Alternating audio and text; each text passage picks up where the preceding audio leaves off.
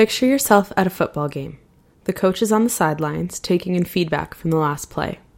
He calls to the quarterback and delivers the next sequence of instructions. In a team huddle, the quarterback delineates the plan. The next play is perfectly executed, the actions of the players are fed back to the coach, and the coach devises the next move. Now imagine the quarterback goes rogue. As more and more plays are poorly executed, it seems as though the line of communication between the coach and quarterback has been broken. The actions of the players are no longer able to affect the coach's or quarterback's calls. The field starts to get messy, and feedback isn't salvaging the game. In the setting of adenomas, the coach is the hypothalamus, the quarterback is the pituitary gland, and the players are the hormones. Today, our patient has a pituitary adenoma, and you are the doctor.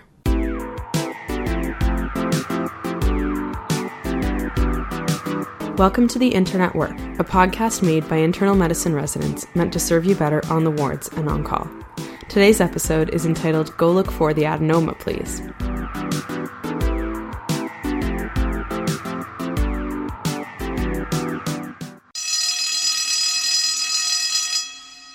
Okay, time for our minute physiology. The pituitary is a pea sized gland that is surrounded by the sphenoid bone in a basket like structure called the sella turcica. The pituitary gland is suspended from its stalk, inferior and caudal to the hypothalamus, with the optic chiasm located right above the gland. Benign tumors arising sporadically in the anterior pituitary are called pituitary adenomas. They are classified based on their size as microadenomas, less than 1 centimeter, or macroadenomas, greater than 1 centimeter. They are also classified based on hormone secretion. If they produce hormones, they are functional adenomas, and if they don't, they're non functional adenomas. Functional pituitary adenomas arise from one of the five cell types in the anterior pituitary. Somatotropes make growth hormone, gonadotropes make LH and FSH, thyrotropes make TSH, corticotropes make ACTH, and lactotropes make prolactin. The three ways pituitary adenomas clinically manifest are with hormone hypersecretion, hormone deficiency due to compression of the stalk or gland, and or mass effect with headaches and vision changes.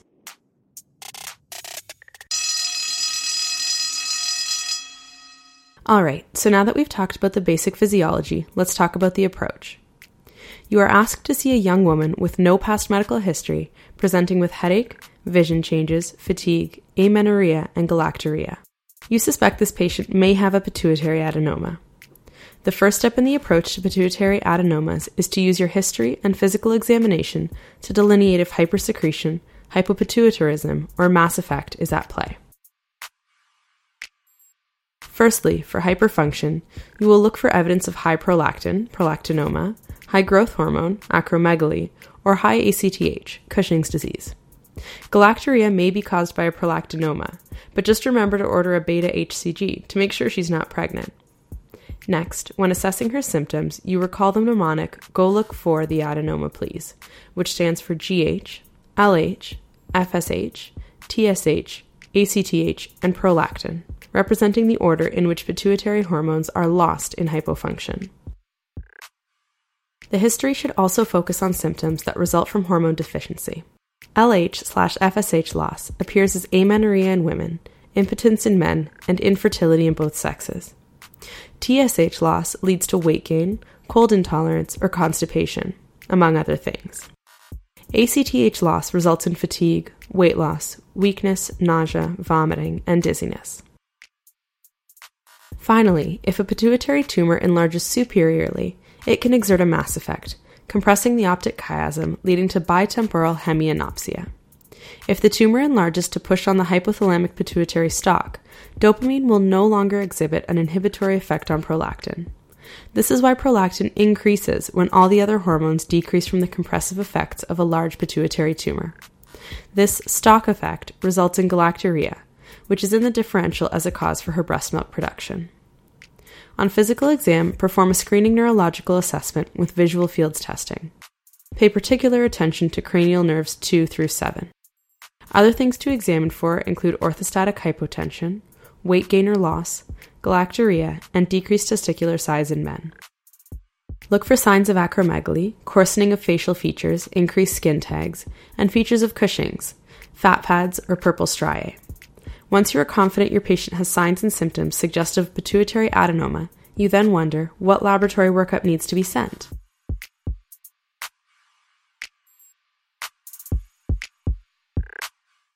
The tests to order for workup of pituitary adenoma measure baseline hormonal function and follow the mnemonic Go look for the adenoma, please.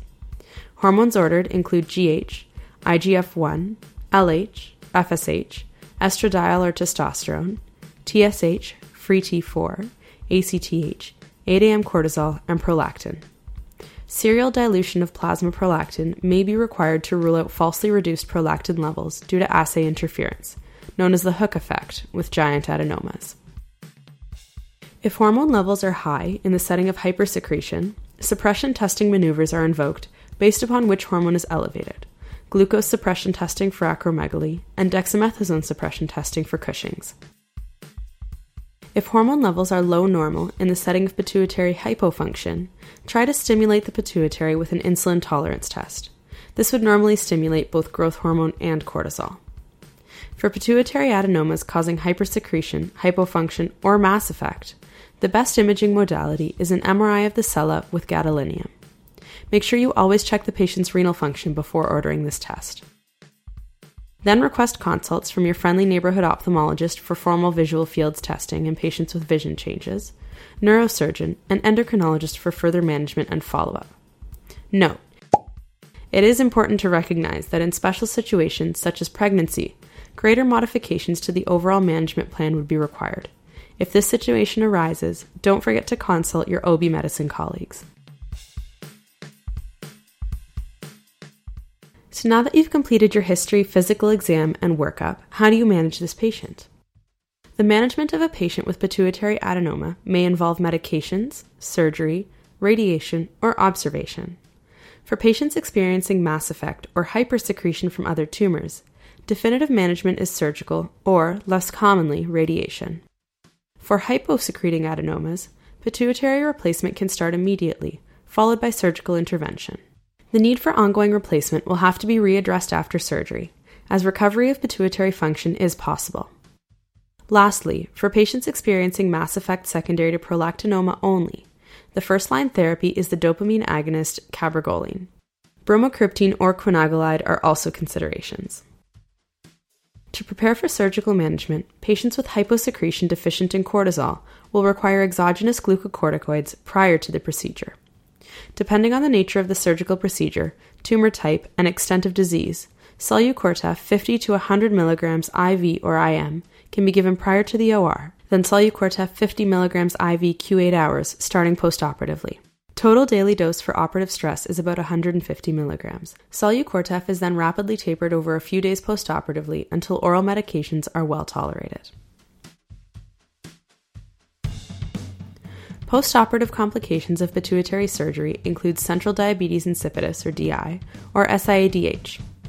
Transient diabetes insipidus generally occurs within the first 48 hours post-op.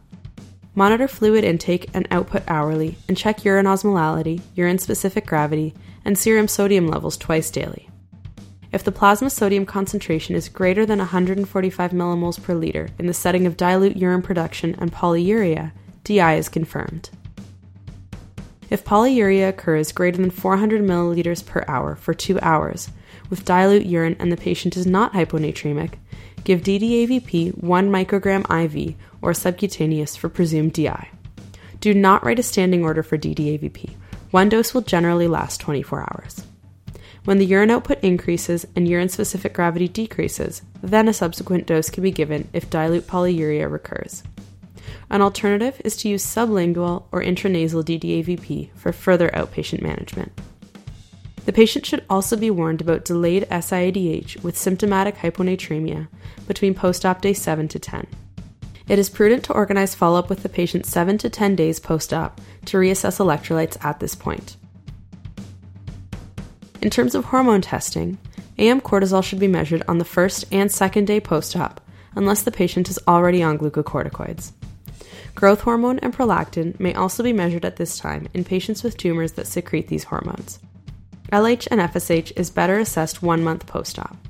Similarly, free T4 does not need to be measured right away, as it would take at least a week for this hormone to be significantly lower. A full panel of formal hormone testing should be done in follow up endocrinology clinic four to six weeks post operatively. All right, now it's time for a medicine minute. Andre the Giant was a professional wrestler who stood at 7 foot 4 and 520 pounds thanks to his acromegaly. He starred in several famed Hollywood films such as The Princess Bride. A pituitary tumor overproducing growth hormone caused his gigantism. Although he was informed of this diagnosis and offered surgery at the age of 24, he declined surgical intervention to truly live larger than life. Sadly, the complications of his hypersecreting tumor, combined with his unhealthy lifestyle, caused him to develop diabetes and die of heart failure at the age of 46. All right, that's all for today. Thank you for listening to today's episode entitled Go Look for the Adenoma, Please. This episode was written by Dr. Tehmina Ahmad, internal medicine resident, and edited by Dr. Jeanette Goguen, endocrinologist, and Dr. Shital Gandhi, general internist. This podcast was produced and recorded by Leah Karianopoulos. The Intern at Work series was created by Allison Lai and is developed by Zara Morali and Leah Karianopoulos and overseen by Dr. Daniel Brandt Vegas. Music production by Lakshmi Visanthamohan. If you like this podcast, please like and subscribe wherever you get your podcasts. Don't forget to check out our website, www.theinternatwork.com, for associated infographics and resources. The Intern at Work releases podcasts every two weeks on Sundays. Thank you for tuning in, and we hope to see you again soon.